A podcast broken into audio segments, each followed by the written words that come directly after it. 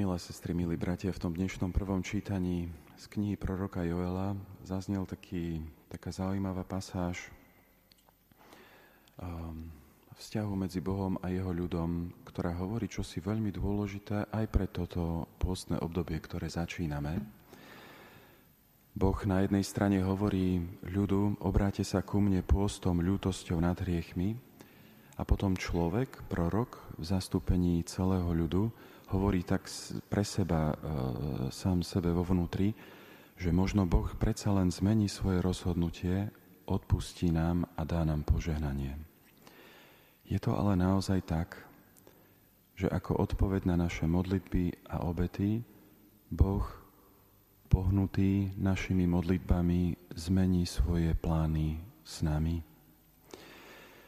Zvlášť ten dnešný deň na začiatku pôstu je to dôležitá otázka, lebo je bežné, že mnohí z nás si nachádzame nejaké predsavzatie na celé pôstne obdobie, nejaké modlitby či obety, ktoré chceme Bohu priniesť za nás či za druhých.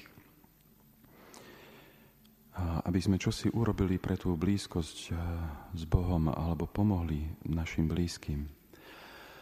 Už od nepamäti človeka sprevádzali také dva prúdy, také dva pohľady v tom našom vnútornom prežívaní. Jeden bol ten, že modlitby vôbec netreba, pretože Boh predsa vie e, najlepšie, čo, má, e, čo potrebujeme.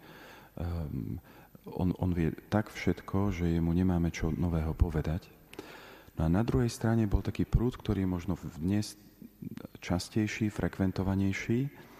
No a ten sa snaží um, cez modlitbu, cez rôznu obetu zmeniť Boha. Ako si príjmeť Boha, aby zmenil nejaký svoj postoj. Lenže, bratia a sestry, zmeniť Božie plány s nami, to by bolo tým najhorším, čo sa nám môže stať. On nič nechce viac, než to, aby sme ho našli a aby sme pri ňom zotrvali. To je plán Boha s nami od väčšnosti. A je to plán s každým jedným človekom. Ale ako je to potom teda s tou našou modlitbou, s tými našimi obetami za niekoho? Znamená to, že Boh sa unaví alebo naopak nadchne našou vytrvalosťou a neodbytnosťou a zmení svoj postoj a dá nám o to, e, to, o čo prosíme? Alebo sa dokonca nami nechá v určitom zmysle aj tak trochu citovo vydierať, že Bože, Ty si taký dobrý, ako môžeš toto dopustiť Bože, Ty si taký dobrý, prečo sa mne toto deje v mojom živote? Aj počas tohto pôstu, ak sa čosi má zmeniť modlitbami, obetami, ktoré my budeme prinášať, tak je to v prvom rade naše srdce, naše vlastné postoje. Svetý Augustín, taký veľký učiteľ e, církvy, sa raz vyjadril, že tou hlavnou Hlavným cieľom modlitby je pripraviť nás, disponovať nás na to, aby sme boli schopní prijať to, čo nám sám Boh chce dať. Vy viete veľmi dobre, že takým tým príkladom tej najlepšej modlitby, vytrvalej a, a dobrej, my často považujeme tú vytrvalú modlitbu svetej Moniky za svojho syna, práve svetého Augustína, ktorý žil veľmi nemravným životom. A to až tak, že my niekedy hovoríme, že vlastne Monikine slzy, Monikine modlitby um, zaslúžili Augustínové obrátenie. Ale keď to takto hovoríme, čo my vlastne chceme povedať? Chceme tým povedať, že Boh sa nechal obmekčiť um, modlitbami, prozbami svätej Moniky a rozhodol sa dať Augustínovi milosť obrátenia, dať mu tú milosť, že zmení svoj život um, a zároveň dať tú milosť, že, že Monika bude potešená, táto utrápená matka, ktorá sa, ktorá sa vnútorne e, ako si zožierala týmto bolesťou. Ale veď Boh chce obrátenie Augustína od samého počiatku sveta. A pretože chce jeho obrátenie, tak je to Boh, ktorý podnieti Moniku a k modlitbám, ku jej obetám. On ju podnieti, aby žiadala to, čo On jej chce dať od počiatku sveta. Na čo je však potom jej modlitba, keď Boh chcel to Augustínové obrátenie a je možné, že by mu ho dal aj, aj bez tých modlitieb.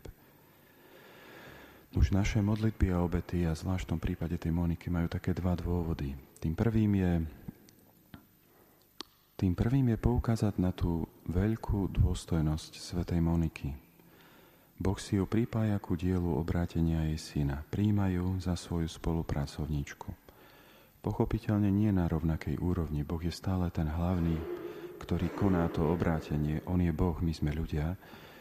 Ale Monika sa k tomu pridáva, má svoj podiel na obrátení Augustína. Stáva sa jeho, mohli by sme povedať, ako skutočnou kolegyňou. Kolegyňou Boha. Ten prvý dôvod je ukázať tú obrovskú dôstojnosť človeka, ktorý má podiel na obrátení druhého človeka. No a tým druhým dôvodom je to puto, ktoré sa tvorí medzi Monikou a Augustínom. Monika už nebude len jeho fyzickou matkou, ale ona bude môcť sa nazývať tou, ktorá je aj duchovnou matkou toho svojho, toho svojho syna. Lebo skrze jej príhovor za svojho syna sa na Boží podnet v Augustínovi zrodí nový človek. Naša modlitba, naša obeta za našich blízkych, za církev, za celé ľudstvo, vytvára medzi nami hlboké puto. Naša modlitba, naše obety tvoria spoločenstvo svetých, posilňujú jednotu. Milí bratia a sestry, a práve preto modlitby a obety, ktoré budeme prinášať za našich blížnych, za církev, za svet, sú práve tým spôsobom, ako si Boh z nás môže urobiť svojich spolupracovníkov na spáse sveta. Na tom jeho projekte od počiatku sveta, ktorý on nechce zmeniť a dúfam, že ho nikdy nezmení. A tak, eh, aby robí to tak, aby jeho stvorenie, my, ktorí tieto obety prinášame, aby sme to konali dobrovoľne, vedome, celým našim bytím, celým našim vložením sa, a to zároveň spôsobom, ktorý vytvára, rozvíja, posilňuje spoločenstvo medzi nami.